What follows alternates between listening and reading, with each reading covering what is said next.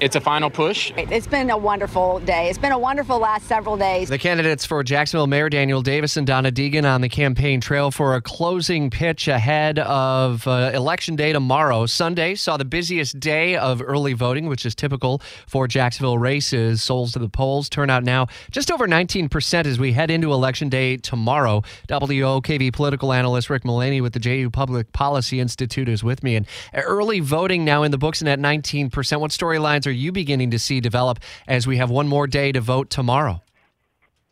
Well, Rich, if you look at the big numbers, um, there are over 650,000 registered voters in Duval County, about 659 to be exact. And of that more than 650,000, 125,000 have voted, about 19%. That means over 500,000 people have not voted. We certainly hope more that will turn out on election day. It does appear that we will be above that first election number of 25%, hitting 30%, potentially more. But overall, you would hope that there would be even bigger turnout in a very important election.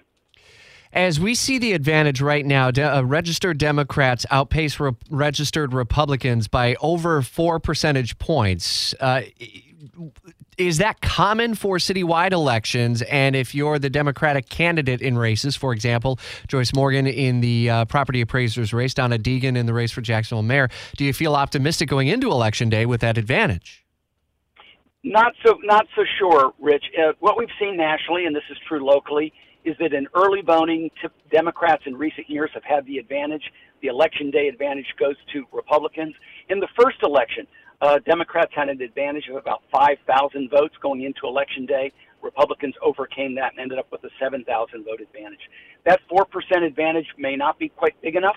So I suspect that if you're a Democrat, you're cautiously optimistic. If you're a Republican, you're ca- ca- uh, cautiously optimistic this looks like it's going to be a very close race. Obviously, turnout will be the big story tomorrow. The other interesting part is that over 14,000 ballots are cast with no party affiliation. And, and, again, a Democratic ballot doesn't necessarily mean that it's a vote for Donna Deegan, but if we were to just assume that Democrats would be Donna Deegan, Republicans would be Daniel Davis, those no party affiliation votes could ultimately swing this thing. It's over 11% turnout. It is about 14,000 of those votes are no party affiliation. A lot of times with no party affiliation, however, there's a sense that they're neutral or nonpartisan. It's not always the case.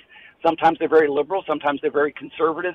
But for the no party affiliation in general, could have a very significant uh, impact on this race.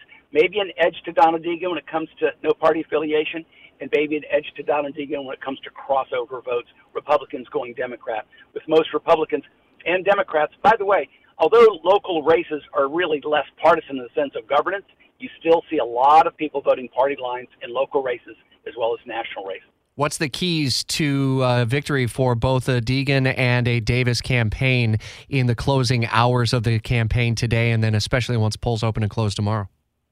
The most obvious statement, and both campaigns will be working on this, is turning out your voters. You got to get out your voters. On the Republican side, they're going to have an election day advantage. They typically turn out on election day. They'll be trying to get their voters out.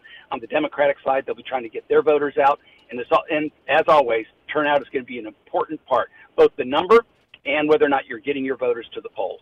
Ultimately, we will all find out as you decide 2023 will draw to a close tomorrow. Rick appreciated our political analyst, Rick Mullaney with the Jacksonville University Public Policy Institute. Polls open tomorrow, 7 a.m. for an entire 12 hours. And remember, there's 186 precincts in Duval County. Know your precinct. Unlike early voting, where you could vote at any of the early voting locations, Election day is when you have to vote in your precinct. You can see your sample ballot. You can find your precinct in our voter guide at WOKV.com. And we invite you to be listening throughout the day tomorrow for updates on turnout. And the moment the polls close at 7 o'clock, we'll be live on the air with wall to wall coverage of the election, the results, analysis, and much, much more.